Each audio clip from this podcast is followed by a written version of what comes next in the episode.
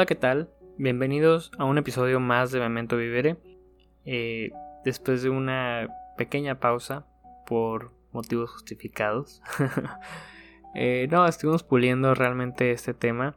Eh, y aunaba un pequeño tema que tuve ahí de, de, una cirugía.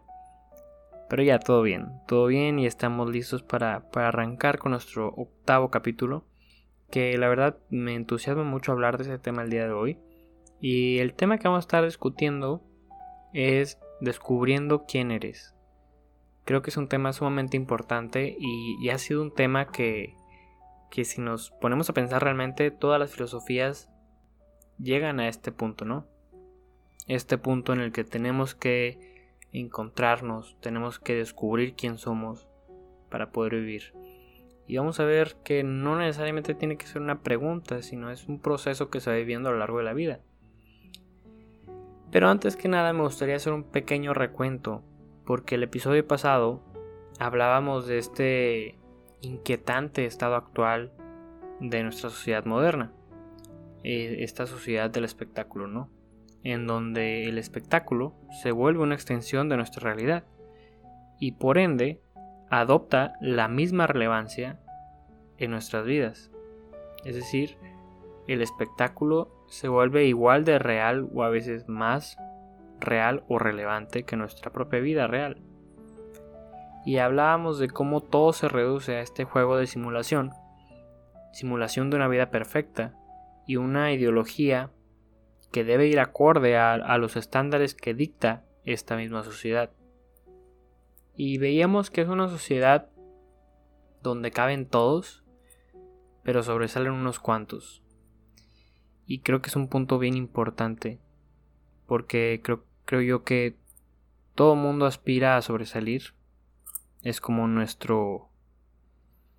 Pues nuestro sueño de algunos, ¿no? Pero. Pareciera que le damos tanta importancia que se nos olvida vivir. Se nos olvida nuestro momento vivere. Y en esta misma sociedad moderna, esta sociedad líquida, o sociedad del espectáculo, que son temas que ya hemos discutido ampliamente, es muy fácil perder el piso, es fácil perder nuestra identidad y convertirse en uno más, en uno más de, de la bola, ahora sí, ¿no? Y es fácil dejarse aplastar, aplastar por el peso de la rutina diaria. Eh, siento yo que el anhelo de nuestros sueños y las expectativas que los demás tienen sobre nosotros eh, nos hace olvidarnos de quiénes somos y, convertirnos en, en meros engranajes de la sociedad, ¿no? No tenemos un rumbo fijo, simplemente estamos existiendo, esperando que algún día todo mejore, pero pues si no hay algo diferente, todo va a seguir siendo igual. Y esto es algo que creo que en esta época es mucho más común, la cantidad de personas que no saben quiénes son o que piensan que haciendo bailes de moda en TikTok o no sé, siguiendo las tendencias actuales, van a ahogar ese deseo de descubrir quiénes son. Y, creo que esto ha, incrementado a proporciones inimaginables. Nunca nos hubiéramos imaginado que iba a haber esta crisis de identidad. y es por eso que vemos tantas eh, crisis de ansiedad, depresiones, que en muchos casos, no en todos, pero en muchos casos responden a estos vacíos existenciales que nos creamos. Buscando la, la felicidad, perdón, la felicidad en los éxitos. Buscando la felicidad en los éxitos y no en el camino, que es algo muy importante.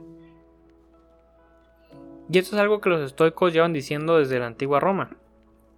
Y creo que la filosofía en general busca esto, el, guiarnos y hacernos llegar a quienes somos, o buscar la felicidad. Y es algo que Séneca hablaba. Séneca habla en sus cartas eh, dirigidas a, a, Lucilo, un, estoico también. Y, y él dice, la filosofía busca apuntar hacia el estado de la felicidad esa es la ruta sobre la que la filosofía trabaja. Nos enseña lo que es real y nos deshace de cualquier pensamiento vacío. Y ya sea si sigues el estoicismo como filosofía de vida, como yo lo hago, o sigues alguna otra corriente, o buscas iniciar una filosofía de vida, lo importante es, primero que nada, aprender que las respuestas siempre van a estar en uno mismo. No hay que buscar las respuestas en, en algo más o en alguien más. Y para eso siempre debe existir un viaje de autoconocimiento. Y me gusta llamarle viaje de autoconocimiento porque, digo, no es cierto que tienes que viajar realmente. Ayuda. Pero el viaje lo puedes hacer en tu oficina, en tu cuarto, en donde quieras realmente. Y este viaje, por así decirlo, creo que es el punto de transformación que experimenta toda persona. Este suceso o punto puede darse una o más veces, pero siempre viene después de un proceso muy gratificante o viene con un proceso muy gratificante de autoconocimiento. Y este viaje se da cuando aprendes a dejar de escuchar al mundo para empezar a escucharte a ti. En mi caso, este proceso se dio después de una etapa en la que yo había tocado fondo.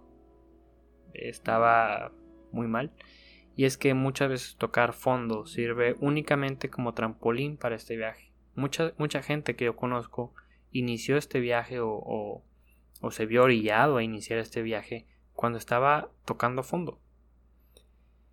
Claro, lo peligroso es quedarse en el fondo. Y si es que sientes que ya tocaste fondo. En estos casos, pues una ayuda de un experto siempre es una gran herramienta para iniciar este viaje. Y a mí me gustaría compartirles un poco de cómo fue mi viaje. Yo antes era una persona que, que le daba un alto valor a las expectativas que la gente tenía de mí y, e incluso las llegaba a adoptar como una responsabilidad. Yo tengo que llegar a hacer eso, tengo que lograr esto o aquello. Y era alguien que pensaba que no era feliz porque no había logrado lo que necesitaba lograr y que una vez que lo lograba, o una vez que lo lograra, iba a ser feliz. Yo era una persona que la rutina era su peor enemiga y que tenía sueños de una vida sin vivir en la rutina. Es decir, yo soñaba con cualquier trabajo en donde cada día fuera distinto, que no tuviera que ser lo mismo una y otra vez. Y aunque desafortunadamente perdí muchas personas que en su momento valían todo para mí, ese viaje me hizo estar hoy aquí, de este lado del micrófono. Y esas personas que perdí fue parte creo yo y espero, de este proceso de transformación, ¿no? Amistades, eh, etc. Y bueno, esta experiencia de autoconocimiento, si bien inició un poco antes, podría decirse que la parte más importante sucede en un viaje que yo tuve a, Kenia, a, a África.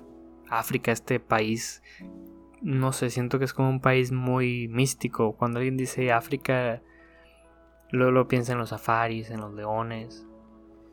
Pero bueno, yo fui a Kenia en 2019 y me fui con un diario que fui llenando en mi cerca de dos meses que estuve allá. Me llevé mi diario y me llevé un libro que cambiaría mi vida. Se llamaba Las Meditaciones de Marco Aurelio. Y claro, al inicio, al inicio realmente no fue el libro o el diario, los que realmente comenzaron a cambiar mi forma de pensar. Yo me fui de voluntariado a un orfanato en una ciudad a tres horas de la capital de Kenia. Una ciudad que se llama eh, Wote. La capital de Kenia se llama Nairobi. Y en este orfanato yo estuve ayudando a dar clases a cerca de 60 niños y, aún recuerdo muy bien ese primer día. Eh, es mi primera noche más bien ahí. Yo estaba durmiendo en un sillón individual. Y, para ser honestos, yo no quería en un principio ir a este viaje. Se me hacía una... No sé, se me hacía como una estafa porque íbamos de voluntariado. Entonces parte de mí siempre trataba de buscar el hilo negro de todo, ¿no? Entonces yo decía como que no, esta organización nos quiere estar haciendo güeyes, se van a quedar con el dinero, etc. Claro que mi opinión ahora es otra. Pero en su momento yo pensaba eso, ¿no? Y ahí estaba yo acostado en un sillón de una plaza, durmiendo como podía, porque todavía no llegaban las camas o los catres, pero mi despertador realmente fueron los niños, los niños que salieron a jugar a las 5 de la mañana. Y a las 5 de la mañana yo dije, ¿qué onda? O sea, ¿cómo, ¿cómo salen los niños a jugar a esta hora tan temprano? Y entonces yo salí a la explanada y ya llegaron todos los niños. Y, allá en África hay un término para los turistas. Para los turistas o la gente blanca. E, en, Kenia específicamente, no sé en otras partes de África, pero en, en Kenia a los blancos o a los turistas les dicen musungu. Musungu significa como hombre flojo. ¿Por qué? Porque en la colonización, cuando llegaron los ingleses, pues los ingleses nunca hacían nada porque los, los africanos eran sus esclavos. Entonces, Musungu era el término para los blancos. Pero se quedó, se quedó hasta el día de hoy. Entonces, yo cuando salí, todos los niños empezaron a gritar Musungu, Musungu, ya llegaron conmigo. Y de entre todos los niños, un niño de unos 5 o 6 años tomó mi mano y me preguntó mi nombre. Realmente yo no sabía que aquel niño iba a ser mi maestro. Ese niño se llama Gambo Víctor Valencia. Y a él le debo realmente gran parte de mi transformación. y, sé que va a sonar muy raro y que cuesta entender cómo un niño se puede convertir en un maestro. Pero aprender el significado de Hakuna Matata, que aunque ustedes lo han visto en la película, realmente es una, una expresión que usan allá. Hakuna Matata, no te angusties que él me enseñara el significado de eso valió la pena. Gambo me ayudó a iniciar en el estoicismo y aunque obviamente él no era un filósofo ni nada, me enseñó cosas que aunque parecían muy simples, yo ya las había olvidado. Me, enseñó a, a amar sin excusas, a no dejar morir nuestro niño interior, que no nos dé miedo ensuciarnos, mojarnos, reír, jugar compartir todo. Ellos, ellos se compartían hasta la paleta, ¿no? O sea, yo la lamé una vez y se la pasaba a su otro amigo y así se la iban pasando y todo el mundo podía comer de la paleta en lugar de que la paleta fuera de solamente una persona. Y, es esto, ¿no? Eh, muchas veces el, ego hace que uno dicte propiedad sobre cosas materiales, que al final de cuentas creo yo que muchas veces son estas cosas materiales las que nos complican muchas veces la existencia. Me enseñó también ser agradecido de hasta lo más mínimo. Del agua caliente, de tener una cama, de los dulces, calcetines, almohadas. Todo eso era era un regalo allá. Yo, por ejemplo, yo me tenía que bañar una vez cada semana y tenía que caminar, caminamos creo que una hora para llegar a un hotel rentar un cuarto para poder bañarnos. Porque allí en el orfanato el agua que tenían era todo el agua que tenían que usar durante tres meses en un tambo grandote. Y esa agua la usaban para todo, para bañarse, para lavar ropa, para cocinar, para tomar agua. Entonces, el que nosotros fuéramos ahí, pues era ahora sí que revolverle sus cálculos. Entonces, pues no nos queríamos gastar el agua de ellos. Y y algo que también me enseñó es a vivir sin el miedo al que dirán. A final de cuentas, nada más estamos aquí una vez. Y, encontrar esta también, encontrar la felicidad en medio de la rutina fue algo que también me dejó muy marcado. Nosotros todos los días hacíamos lo mismo, pero veías a todos los niños súper alegres y súper motivados. Y a final de cuentas creo yo que la mejor enseñanza que me dejó fue vive tu historia. Deja de escuchar al mundo para empezar a escucharte a ti. Él, él quería ser Jackie Chan. Cuando yo le dije, ¿qué quieres ser tú de grande? Me dijo Jackie Chan. Y él no sé dónde había visto una película de Jackie Chan. Y siempre que estábamos en nuestra hora de, comida, me pedía que le pusiera Jackie Chan. Entonces yo en, YouTube buscaba películas de Jackie Chan y se, y se las ponía. Y con ver el Jackie Chan era el niño más feliz del mundo. Pero viéndolo bien, o sea, ahí en esa, en esa comunidad realmente, pues, para empezar era difícil quien conociera a Jackie Chan, ¿no?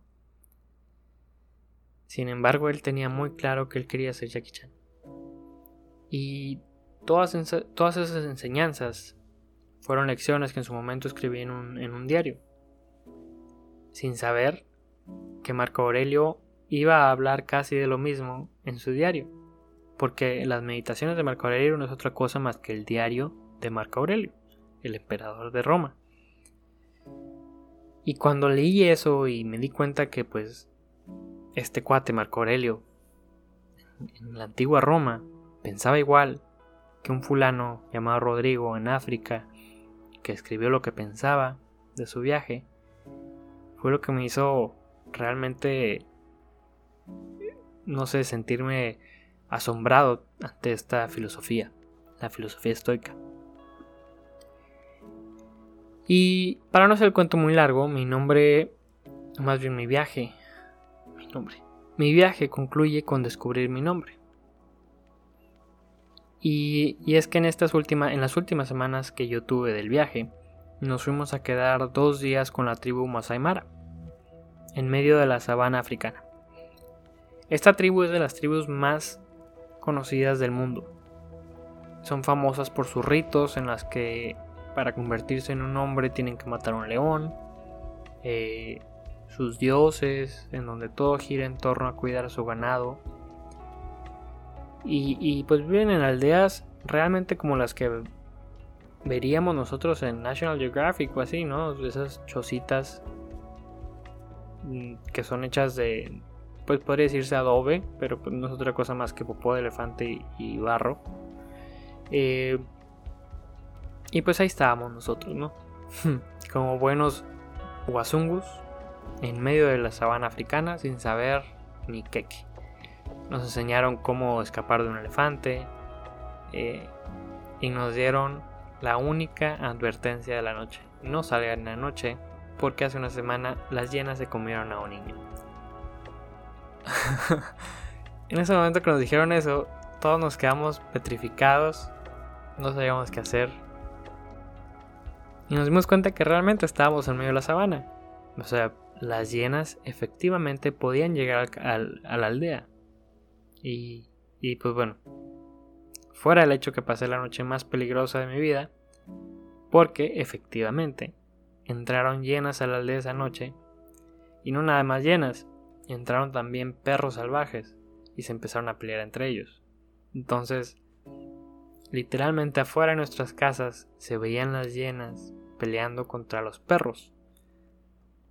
Y, y realmente la puerta de la casa era un, un pedacito de madera de menos de una pulgada. Entonces todo el mundo estaba muerto de miedo que una hiena se le ocurriera pararse en la puerta porque obviamente se iba a abrir. Pero bueno, esa fue la noche. Yo creo que todo el mundo estuvo más asustado. Y obviamente nadie salió.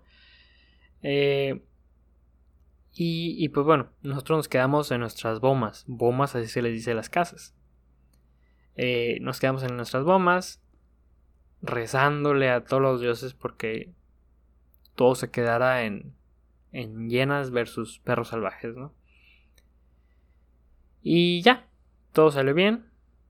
Eh, al día siguiente, o más bien la noche siguiente, estaba cayendo una tormenta. Eh, y, y, pues al ser una sabana, los rayos allá se ven espectaculares. Un rayo ilumina todo el cielo.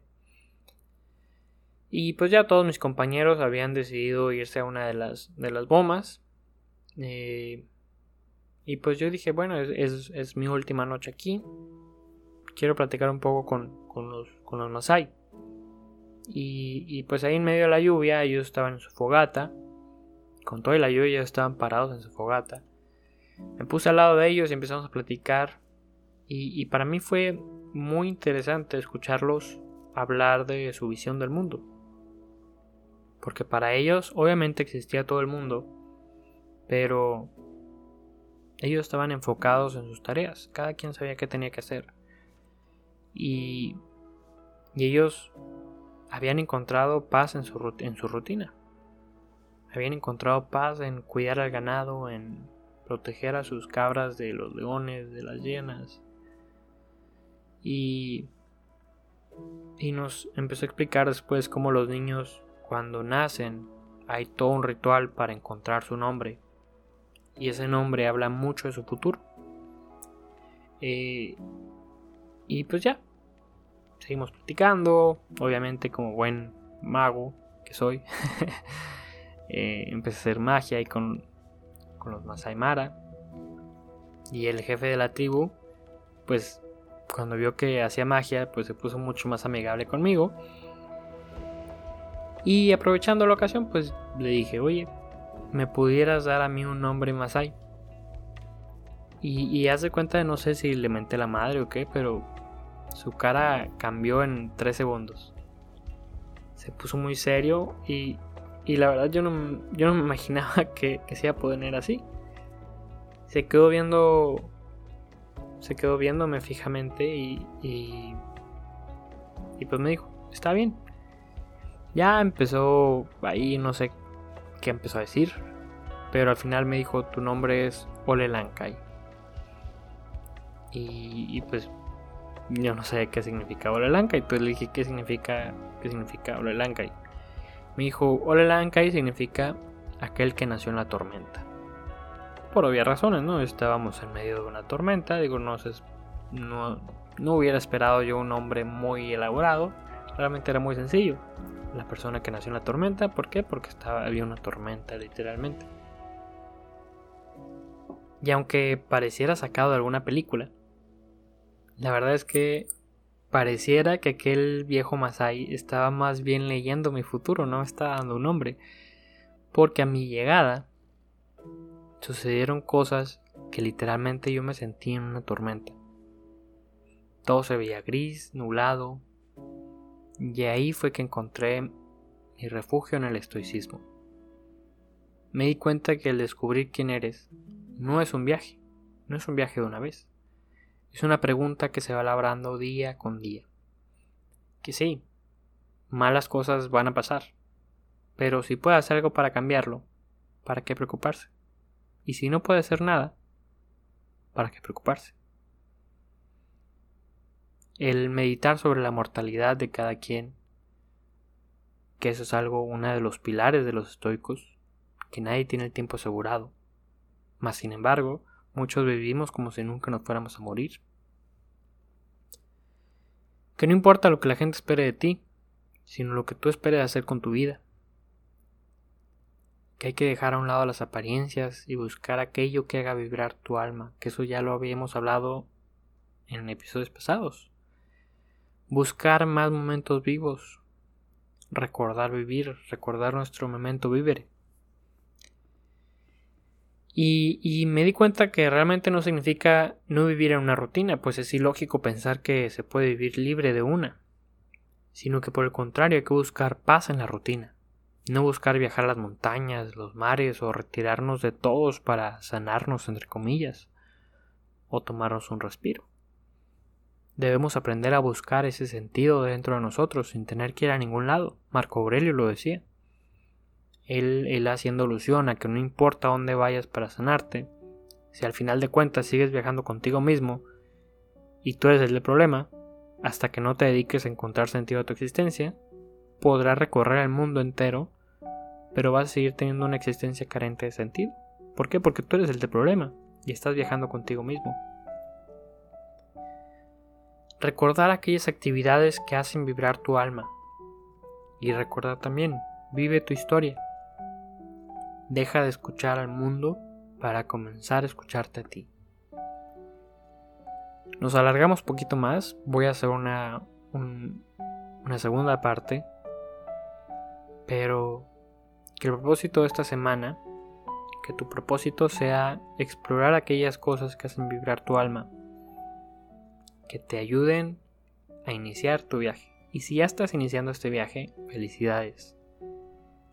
Si creo yo que esta pandemia, si de algo ha servido, es para iniciar el viaje de muchos. Pues eh, yo creo que he visto a muchas personas que han dicho que 2020 fue un año que los cambió para bien. ¿Por qué? Porque se descubrieron a sí mismos. Y como dije, muchas veces es este efecto de tocar fondo o de pasar por una tormenta las que te hacen hacer. Que tu nombre se vuelva Ole y también. Aquel que nace en la tormenta. Que si estás pasando por una tormenta sea tu trampolín para iniciar este viaje. Espero que encuentres durante esta semana aquellas cosas que hacen vibrar tu alma. Y pues nos vemos en la próxima. Hasta luego.